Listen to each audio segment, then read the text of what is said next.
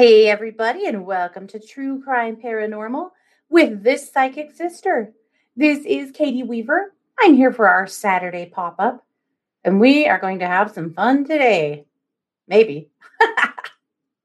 I'm going to talk to you guys a little today about what's new in weird crime news. There's a plethora of it. Uh, you know, a lot of criminals aren't really masterminds, they're not the biggest geniuses out there and so we're going to have some fun today and maybe a little horror too, unfortunately, but it goes with the territory of true crime, right? But I have some cases to share with you. You decide. Hey, innocuous, welcome. Okay, so first and foremost, we're going to talk about Colby Parker. Colby Parker got in a fight with his grandpa, as you do. I hope not. But Colby Parker got in a fight with his grandpa, and it turned physical. And eventually the police were called, and they found his grandfather deceased on the front steps. And they took Colby into custody. And while they were questioning Colby about the situation, the fight with grandpa, Colby pulled something out of his pocket and laid it out on the table all while letting them know that he didn't do anything to Grandpa on purpose. It was all self defense. Grandpa came at him. Grandpa was 77, let's be clear. Colby was in his 30s, the, you know, strapping, strapping young man, right? So he pulled something out and put it on the table. Much to the horror of the detectives, they discovered it was Grandpa's ears. That's right. Colby cut off Grandpa's ears in self defense, as you do when you fight your grandpa. So they were a little concerned about that. And it was true. Grandpa was dead on the front steps, full of stab wounds, some uh, baseball bat blows to the head, and, well, missing his ears. The police eventually went back to the house and they searched Colby's bedroom. And they found this apron that we can only assume was given to him as a gift. The apron says, the family butcher. And there's pictures of and even some glued on body parts, including an ear. So apparently, our Colby took that one quite seriously. He has been arrested, as you can imagine. So, uh, RIP, Grandpa and Colby, seriously, get some help. You won't. Well, maybe you will. But there you go. The family butcher took it completely literally. So I don't know. I guess we all need to uh, think twice before we give somebody some kind of a macabre gift. But because Colby decided he really was the family butcher. Yeah. What the hell? So we'll see what happens. Colby, this was uh, just happened a few days ago. So Colby has been arrested and charged. So we'll see what happens. He was charged with second degree murder being held on no bond. He does, however, have some wounds on his forehead, so it looks like Grandpa maybe at least got a few licks in before he, you know, went down. All right. Our next case comes from Florida. Colby was in Florida too. I hate to tell you that a lot of these cases came from Florida, and it wasn't on purpose. So, uh, Floridians, I'm sorry, I'm not targeting you. It's just that you guys have a lot of weird crime. All right, now let's talk about these geniuses Brian Tolentino and Juan Lopez. So, the police in Florida discovered a while back that there were some graves that had been disturbed in a cemetery. And they were looking into the, uh, you know, the crime because there were some graves that had been disturbed, and four graves were missing their heads. That's right. The bodies were missing their heads. Now, at this was in December, and this was at the Edgewood Cemetery in Mount Dora. So, interestingly, too, three of the four graves belonged to veterans. So, investigators discovered at the scene cigars of all things. And so they took the cigars and did some DNA testing. You know, this will be another one of those DNA for the win kind of cases. So they tested the DNA and they tracked that DNA back to Brian, Brian Tolentino. So they got a warrant to take a mouth swab from him for a direct DNA comparison. And guess what? For sure, him. So investigators question him, and he confesses that he and his friend Juan Lopez went to the cemetery together. Apparently, Lopez used a crowbar to open the vaults and removed the heads of the deceased. They took four heads from four graves to Lopez's residence, and they did that for religious practices. Yeah. They were building a shrine from hell. Yeah. So they are practicing a kind of, let's see, what did they call it? I'm going to have to, I didn't, I've never heard of this specific thing before. This was a Palo Mayombe ritual. So when they get to Lopez's home to check it out, they discover six skulls there. So they have two more than the ones they stole there at the cemetery. They have a hand, a human hand, a partial arm, and multiple other large bones, uh, some of humans, some of animals. They also have some other things. They said that they received the other two skulls as gifts. How thoughtful. From other practitioners. Uh, they also found a fake skull. They found a baby alligator head, some goat's heads and goat skulls, some turtle shells, some chicken bones, raccoon skulls, and other religious artifacts. So they were building an altar with these items, apparently. So Lopez owns a karate dojo called Bushikan Karate and also owns an essential oil company called Botanica Vititi. That sells essential oils and items used in Palo Mayombe rituals. That's right. This is a it, it's some kind of a Caribbean, uh, like Afro Caribbean religion of sorts and these two are involved in it. So uh, prosecutors are actually calling it a cult, but we don't know exactly what this is about. Some people call it the evil twin of Santeria. So they said that they had to take skulls from veterans because their ritual, they never really cleared up exactly what the ritual was for, but the ritual had to do with having skulls from people who had uh, committed some kind of uh, heroic act. So it had to be veterans. So the veterans were from the Korean War and World War One. So these were old, old skulls. Oh, interesting. Jackie said Mount Dora is a lovely community full of antique stores and beautiful things. Mm, very sad that these fools live there, huh? So, at any rate, you can imagine they have been arrested. They did say that they did a ceremony at the cemetery, drinking Bacardi rum and smoking cigars before receiving guidance from the spirits about which graves to break open. Now, Tolentino has a criminal record that includes cocaine possession, drug possession with intent to distribute, grand theft, and armed robbery. So, you know, he's been around the block. Now, they've both been charged with four counts of distributing contents of a grave and abuse of a dead body, as well as one count of disturbing contents of a grave. Lopez was additionally charged with buying, selling, and trafficking in dead bodies. Yikes. Yeah. So there you go. All we can hope is that, you know, these fools uh, get the, the full weight of the law thrown at them isn't that horrifying? It would be so horrifying to be a family member and learn that some idiots had done this to one of your relatives. Yeah, just sick and insane. But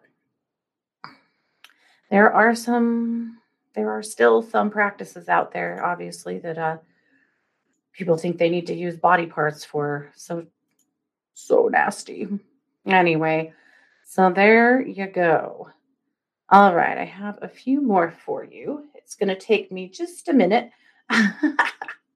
Our program is awesome, but it only lets you upload three pictures at a time. And so if you're going to use a lot of pictures in a stream, you have to do it a few at a time. So I apologize for going slow. Uh, okay. And for, pardon me, being bad at the computer, apparently. oh, yeah. Paula says she's surprised the wind has not blown my house away. Oh, Paula, it's so bad. Mars had softball games yesterday, all day in a park. And I'll tell you what, it was just seriously the worst. Yeah. Kind of glad to have gotten out. I don't even want to say alive. yeah, not good. Okay, let's move on. I'm going to tell you about these fools who, oh, did something pretty awful. So, this is a former priest and two dominatrixes that are charged with having sex on top of an altar. And apparently, the church uh, didn't like that. So, this is a former Louisiana priest, not Florida. they were charged with vandalism. So, apparently, this happened in Louisiana. A person was walking by Saints Peter and Roman, oh, Saints Peter and Paul Roman Catholic Church in Pearl River back in September when they saw a half clothed priest through the church windows engaging in a threesome. And the dominatrixes were both dressed in uh, corsets. I don't know if you needed to know that, but he was actually the pastor at the time, guy named Travis John Clark. So he was arrested as well as these two out of state women, Mindy Lynn Dixon and Melissa Chang. And they were originally just charged with obscenity counts and then uh, those charges were reduced now to just vandalism for knowingly defacing, vandalizing, or otherwise damaging property and causing damage valued at over $500 and under $50,000. So, as you can imagine, he is no longer a priest. And the altar in question was taken out and burned and replaced. So, yeah, it's pretty terrible. The Archbishop of New Orleans, Gregory Aymond, told uh, reporters that his Clark's acts were deplorable. His desecration of the altar in church was demonic. I am infuriated by his actions. When the details became clear, we had the altar removed and burned. Demonic? I don't know. Stupid? Yeah. Gross? Yes. I mean, if you don't want to be a priest anymore, don't be a priest anymore. That's a pretty big way to quit your job. Just kidding. I don't think he was trying to quit his job, but holy moly. Why though? Okay. Well, anyway, let's move on to this guy. I'm sorry, but this is another guy from Florida. And if you are in the live stream, you can see the picture of him. He actually has the state of Florida tattooed on his forehead, right between his eyes. He's very proud of it. Well, he got in trouble. Why? Well, Florida might not have been as good to him as he thought they should be. He was walking home one night from not sure where, undisclosed, and it was a long ways and he was tired. So he called 911 and asked for a ride. And the dispatcher let him know that this was not appropriate and that they wouldn't be giving him a ride, even offered to help him call a cab. And he said, No, I don't have any money. I just think an officer should come and get me and take me home. And she said, Well, that's not going to happen. So they hung up. And a while later, he called again. This guy's name is Matthew Latham. So he called dispatch again. He said, I'm too tired. I don't want to walk home. Somebody just needs to come and get me. So they did. Turns out he was had his pockets full of drugs and drug paraphernalia, so they didn't even worry about taking him home. They took him to, you know, a nice suite at the local jail where he got three hots and a cot. So there you go, you entitled dummy. The police don't owe you a ride. Seems like we shouldn't have had to say that. But apparently we did. All right. I love weird news. I honestly do. All right. So, moving on to our next contestant today. This is really something else. It, this is really hard to understand. This guy's name is Rutledge Deas. And Rutledge Deas had a fetish. And his fetish was having his diapers changed. That's right. So he pretended. Yeah, this was in Louisiana, by the way. Uh, he pretended to be a special needs person to have women that he hired as babysitters change his diapers. Yep. This apparently was a sexual uh, fetish for him, something that turned him on. And he figured it, he was paying them for it anyway. So he pretended to have a disability in order to get women to change his diapers. I have no words for this one. I mean, I do. Yuck. Holy shit. That's disgusting. What is the matter with you? And also, out of defense for actually disabled adults, wow. Pretending to be disabled, how disrespectful. So, he, one of his victims, well, okay, but it gets worse because he had an 18, so he was pretending to be an 18 year old named Corey. So he was hiring women, telling them that they would be coming in to take care of his disabled 18 year old brother, Corey. Then he would pretend to be Corey and then ask them to change his diapers, in which he would get sexually aroused. There's just so much ooh around this, I can't even. But one of his victims, uh, yeah, she took care of Corey on 10 separate occasions before she finally decided something was wrong here and not right. Anyway, he was finally charged with 10 counts of sexual battery, 10 counts of human trafficking for labor, and one count of possession of a con- controlled dangerous subject substance. Well, there it is. Yep. At least two of the women didn't even find out he was lying until after he was arrested. Yep. At one of the court hearings, one of the babysitters said that learning the truth changed her outlook on the world. She said, I used to believe that almost everyone in the world was inherently good. In this case, I was wrong. Indeed, my dear, you were. I just, I don't know. Do you guys have a word for this one besides holy hell. It's kind of all I've got, to be honest. Yep. Well, you might have thought that uh, the guy with the Florida tattoo on his face was an interesting one, but I actually have more for you on that front. it's not Florida this time, but believe it or not, I believe it is another Florida guy but I'm going to get some more media up here for us quickly. So let me do that. And then we'll keep going. Yes, Jackie. Yuck, right? I mean, what? Yeah. That to me has definitely gone too far for sure. Okay. Get a little more media going here for you, and we'll keep going. All kinds of weird AF news to share. All right. Here is our genius with the machete tattooed underneath his eye, as you do. Because who doesn't tattoo a machete to their face? It's all the rage these days, apparently. Well, our machete face guy, his name is Justin Couch. And Justin apparently really has a thing for machetes. So he had been at a home where several people were having a gathering not sure exactly what that means, but he lived there and, and it was a part of this gathering. He got there And no, the victim lived there. I'm sorry. The victim got home and there were these people at his house having a gathering together.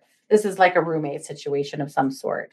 So the victim was not really a part of the party. He was just coming home to have a shower and take care of himself. Well, Mr. Couch starts to argue with him and invites him to take it outside, you know, like real men do. So they went outside. And when they did, Couch pulled out an actual machete and beat the crap out of this guy with it. He beat him upside the head with it, with the flat side of it, and then sliced his arm pretty bad. So the victim passes out from the pain and Couch takes off. Well, he goes to another house and the victim then wakes up and isn't done with this. So then he goes and tracks Couch down at another residence. I hope he brought his um, own machete. Well, Couch feels bad, apparently, that he, uh, you know, tried to slice this guy's arm off. So he takes him to another friend's home to see if they can take care of his arm.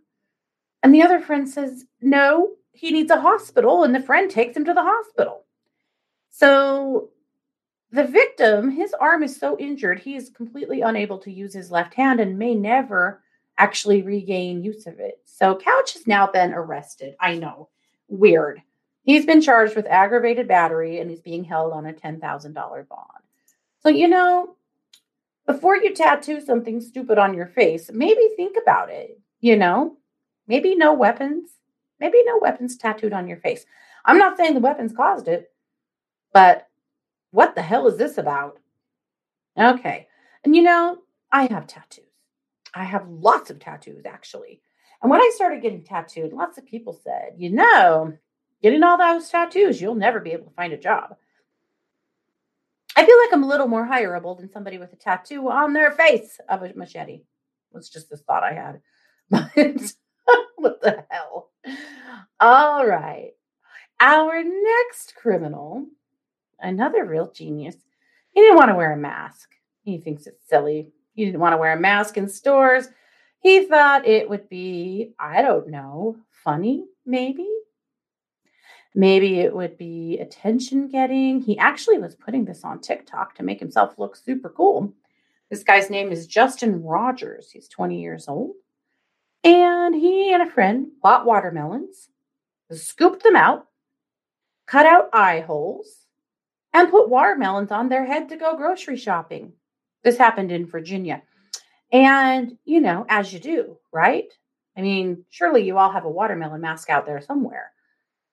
Can you imagine how gross that would be? I mean, just from the scope of like, when that heats up, it surely, no matter, you can't, uh, you can't scoop that enough to not have some uh, watermelon juice running down your back right down the back of your neck as it gets warm.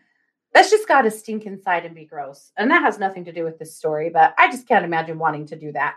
But they thought they were funny. So that instead of wearing masks, they were just going to wear, you know, watermelon masks. Well, here's the problem. When you do that, you're a little too identifiable. And it's probably not smart to shoplift while you're doing it. I don't know. It's just this thought I had. So these idiots go into a store with their watermelon masks on and they shoplift alcohol. But they have put videos of themselves on TikTok wearing these masks. So it's not very hard for the police to put out some kind of a, you know, statement on, you know, if you know of anybody wearing a watermelon mask, uh, you know, come talk to us. So, you know, no big surprise. These fools were apprehended. I mean, it doesn't take a genius to know that if you're going to be a thief, you need to not stand out, right? I mean, that's not hard. Anyway, yeah, I'm with you. I'm with you, Gary. There's, or Jerry, probably Jerry. There's no way that's not gross. That is so disgusting. But anyway, they didn't care. They just wanted to steal some alcohol while wearing a Hmm. Watermelon mask, apparently. Yeah. All righty. And then we have this also happened in West Virginia. This couple here. Well, Julie Wheeler got in trouble. And she was going to be going to prison. So apparently, she and her husband thought they had a good plan to keep her from having to go to prison. They faked her death. Why, as you do if you think you're going to prison, right? So she and her husband created a crime scene and made it look like she had fallen off of a cliff. Only thing is, she hadn't. So they were visiting a place called Grandview State Park with their son. Poor son. I mean, come on. This poor kid's got these fools as parents. So dad and son tell uh, investigators that she was searching for a missing earring and she tumbled over the side of a cliff. The problem is they couldn't find a body and they searched and searched. They used canines, they used various rescue organizations, the National Park Service. Everyone came out to try to find Julie. What they didn't know is that she was at home, just hanging out. So, after several days, authorities started to smell a rat and think maybe something was going on. So, they had a warrant allowing them to seize electronics like cell phones and things, you know, because of course the family are suspects in a case like this. And what do they find? A woman hiding in a closet. Who is Julie? So there was an ongoing case against her because she was a caretaker to a human being, a person with spina bifida. And apparently she was a fraudster. She had been accused of committing fraud by sending fraudulent paperwork to the Veterans Administration re- containing false statements about the length of time she'd cared for that individual to get paid more. And honestly, it's my gut feeling that she's probably a lifetime fraudster. She just got caught this time. But at any rate, she was actually going to be going to prison for up to 10 years. She had pled guilty and this was a federal case because it was a veterans case. So, anyway, 10 years in prison she was facing and had to pay hundreds of thousands of dollars in restitution. This wasn't nickel and dimes, hundreds of thousands of dollars. But nay, nay, not Julie. She's way too cool to have to go to prison. She just pretended to die instead. So now she's facing charges of conspiracy to commit a felony, conspiracy to commit a misdemeanor, filing a false emergency report, and his father looks like he may be receiving some charges as well, though it does look like the 17 year old son will be left out of charges because he is a minor and his parents are morons and sucked him into this. So, Julie, what a jerk. So, the thing that really gets me about the case with her is that while authorities are searching for this fool.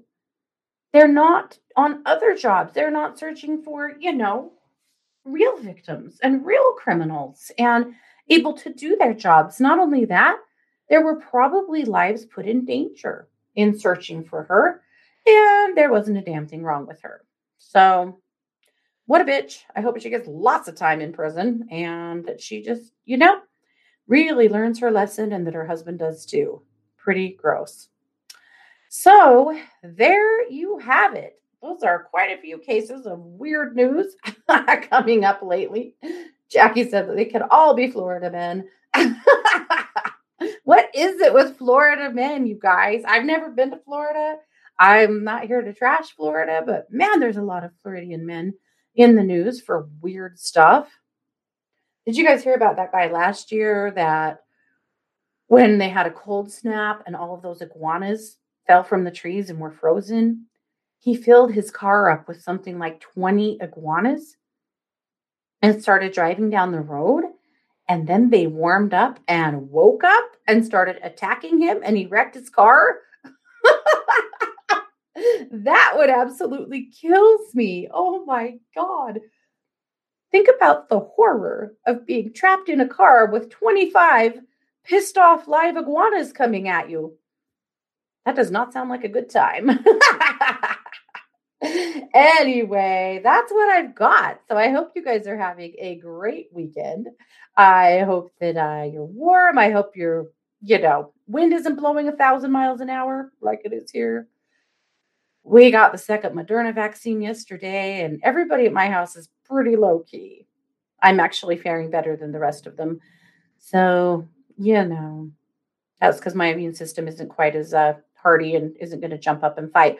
So it's not great news, but it is today. well, guys, be safe, be warm. Don't forget Spirit School uh, tomorrow morning at 10 a.m. Mountain uh, for all of you Spirit Schoolers, and watch for one more pop up coming up this weekend. This has been True Crime Paranormal with this psychic sister. Take care.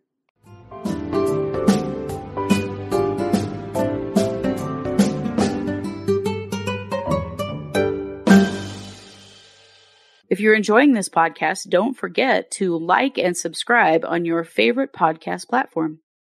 If you're watching us on YouTube, you can always like and subscribe there as well. We also love comments and reviews. True Crime Paranormal is hosted by Katie Weaver and Christy Brower and produced by Christy Brower. True Crime Paranormal is a Short Girl Productions podcast.